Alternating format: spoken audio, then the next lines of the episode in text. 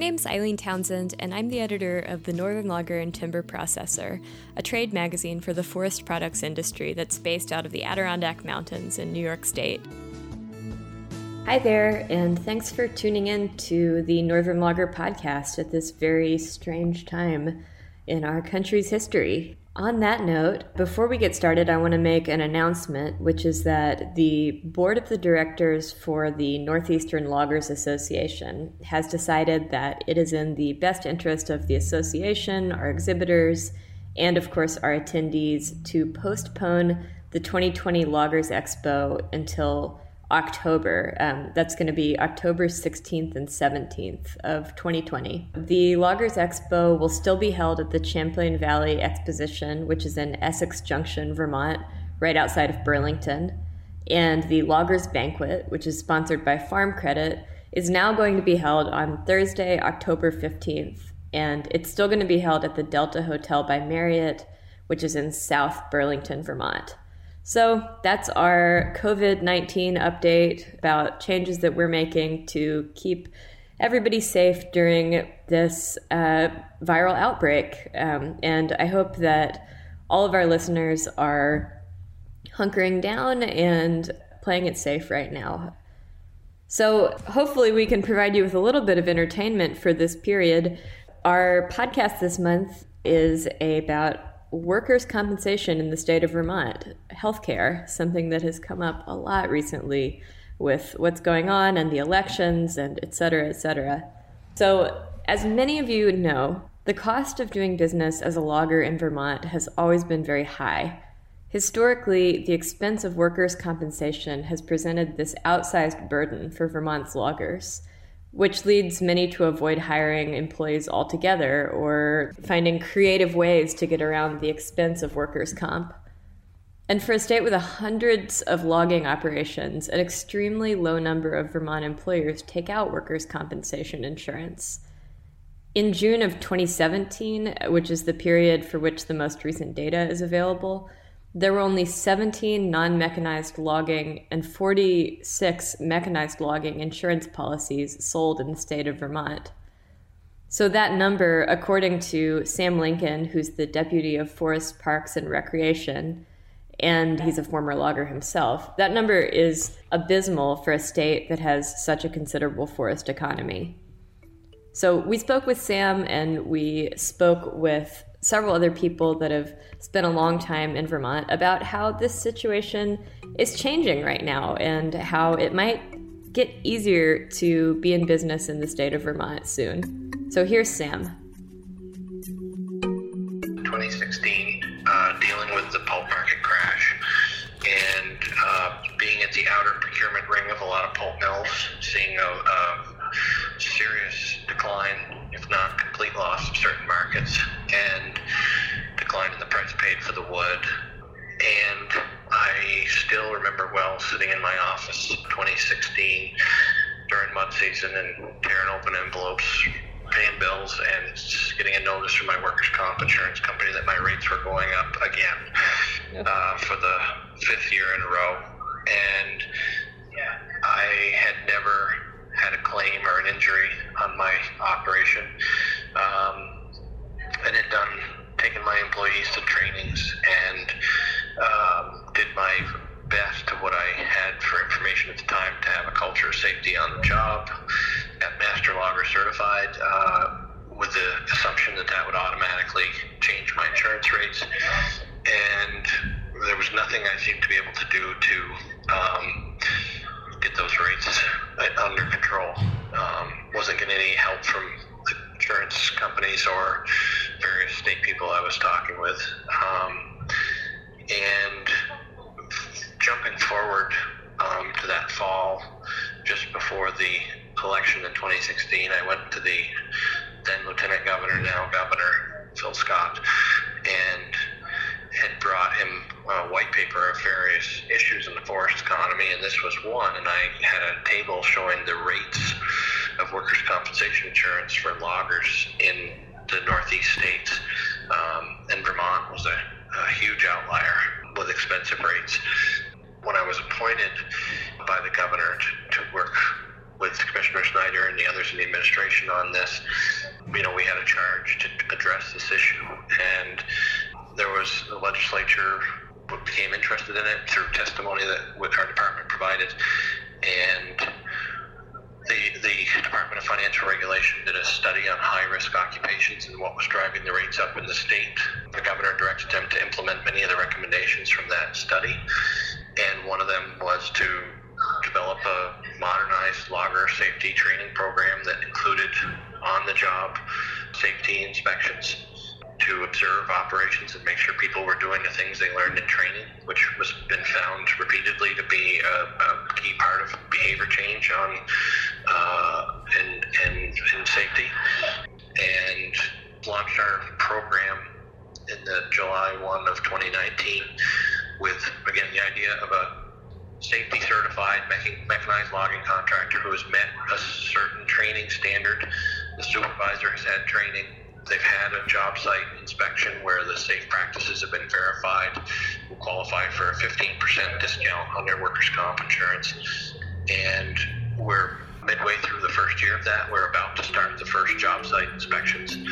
Hopefully, it will be happening this month, February. John Adler, a longtime game of logging instructor and a logger in Vermont, knows the Vermont industry well, and he explained the situation in this way. The, the industry, as I've seen it, as much as as long as I've been involved in it, there's a lot of that subcontractor mentality, or the, you know that, that approach.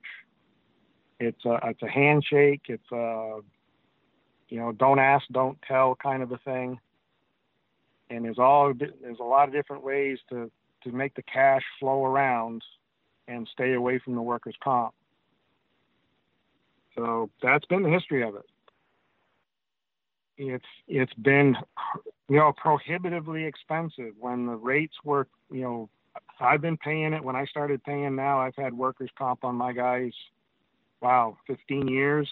You know you start paying 30 to 50 percent of payroll in a comp policy and you you're buying timber up against you know contractors who don't have to pay that you know they're they're just skirting around it for whatever in any however they want to do it. Um, it's it's a huge financial obstacle for us so that's that's been the history that's the reality of it. Sam addressed the ethics of workers comp. What i have you know, what I've learned over the past three years um, of anything from one one employee to large mechanized operations that are working without workers' comp, it is a, it is an ethical problem. Uh, some people may not know that they're in violation of the law, and that's labor law is complicated. They may think that their family member or their uh, that they're just because they're giving somebody a 1099 that they're not their employee and not obligated to pay workers' comp themselves the position of uh, developing complicated schemes essentially to avoid workers' comp. And it, it, it all came around, you know, I was, speaking with a, lo- a, large logging contractor in Maine getting advice about it. And I, I told him, I said, you know, we have less than 70 loggers in the state with workers' comp insurance. And he paused and he, and he was like, where are the ethics? Where are the morals of someone putting a person to work in the most hazardous job in the country uh, and not giving them the proper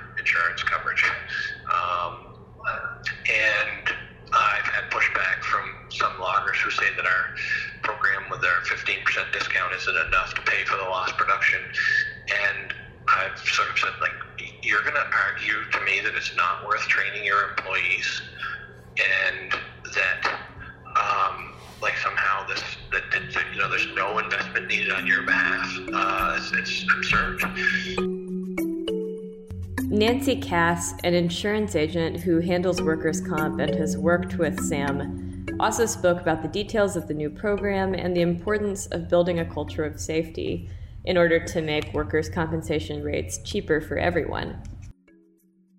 Um, the rates have been so astronomically high that no one can really afford to purchase it. And therefore, with so few people paying into the pool, of course, the rates are higher for those very few that had it. And now with this initiative that Sam and the Financial Department of Regulation have come out with, it has absolutely improved over the past few years. And in the last 24 months is even just so much better. Uh, the first thing they did last year, right off the bat, was there used to be the log trucking rate, which was 2701, which was for anyone who hauled wood products. That rate was, hang on just one second, I have it.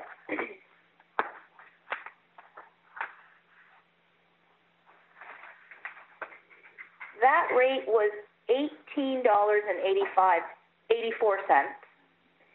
And then in 2019, they did away with that class and they consolidated it into the trucking class with all other types of trucking.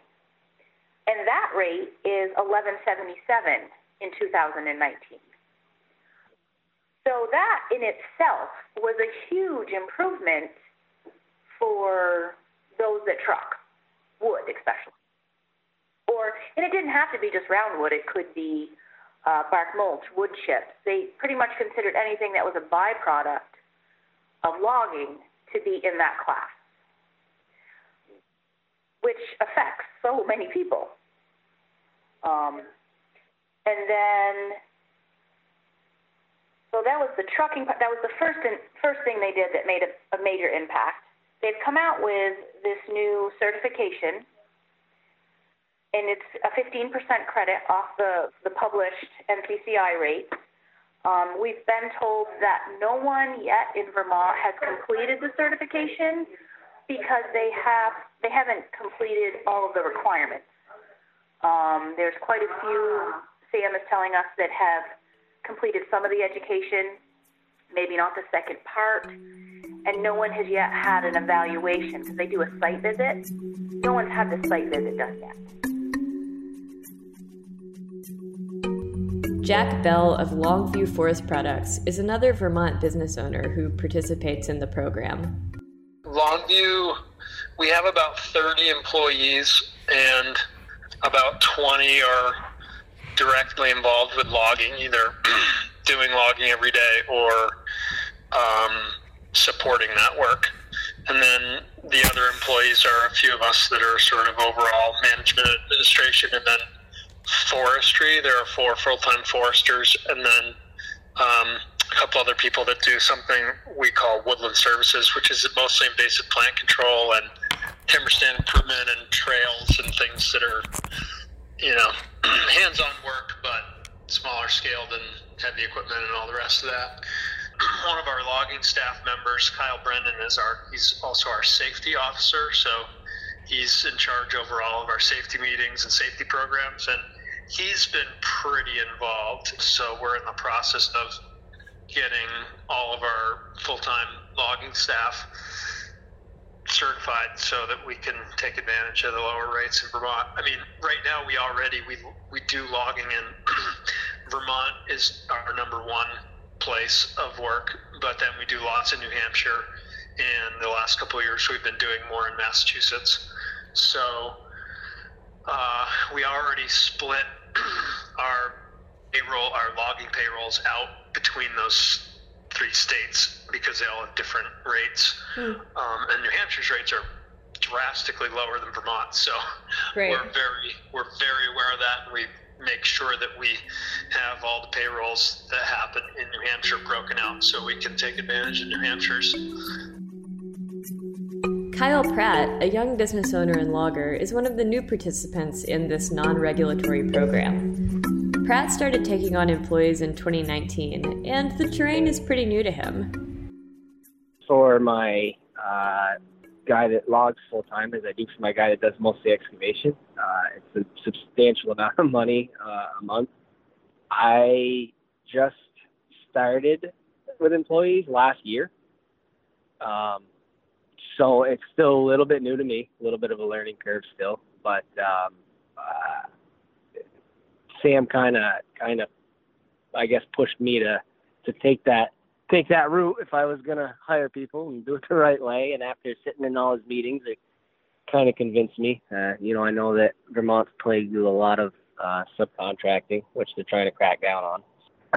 I thought it was ethical. Uh, I sleep better at night knowing that my guys have the coverage that they really should have.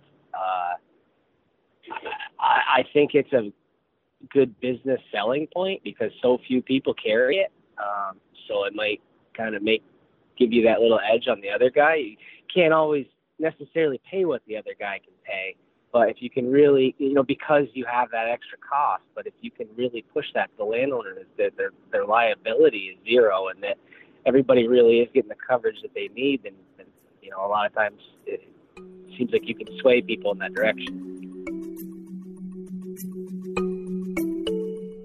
Sam Lincoln spoke about what the future holds for workers' compensation in the state of Vermont. We had um, about there was about 20 logging operations that are that have entered the program now. That's roughly a third of the insured workforce. Um, and we have a lot of opportunity to have. We, are very hopeful that in 2020 we'll have more loggers get involved. We're also standing up an oversight committee um, built around loggers and insurance agents to steer this program in the future so we can learn from the people doing the on-site safety inspections what are the trends in risk and hazards on logging operations that we can train for the following year in continuing education trainings as always, we're going to keep you updated as this topic evolves, both in our magazine, the Northern Logger Magazine, and here on the Northern Logger Podcast.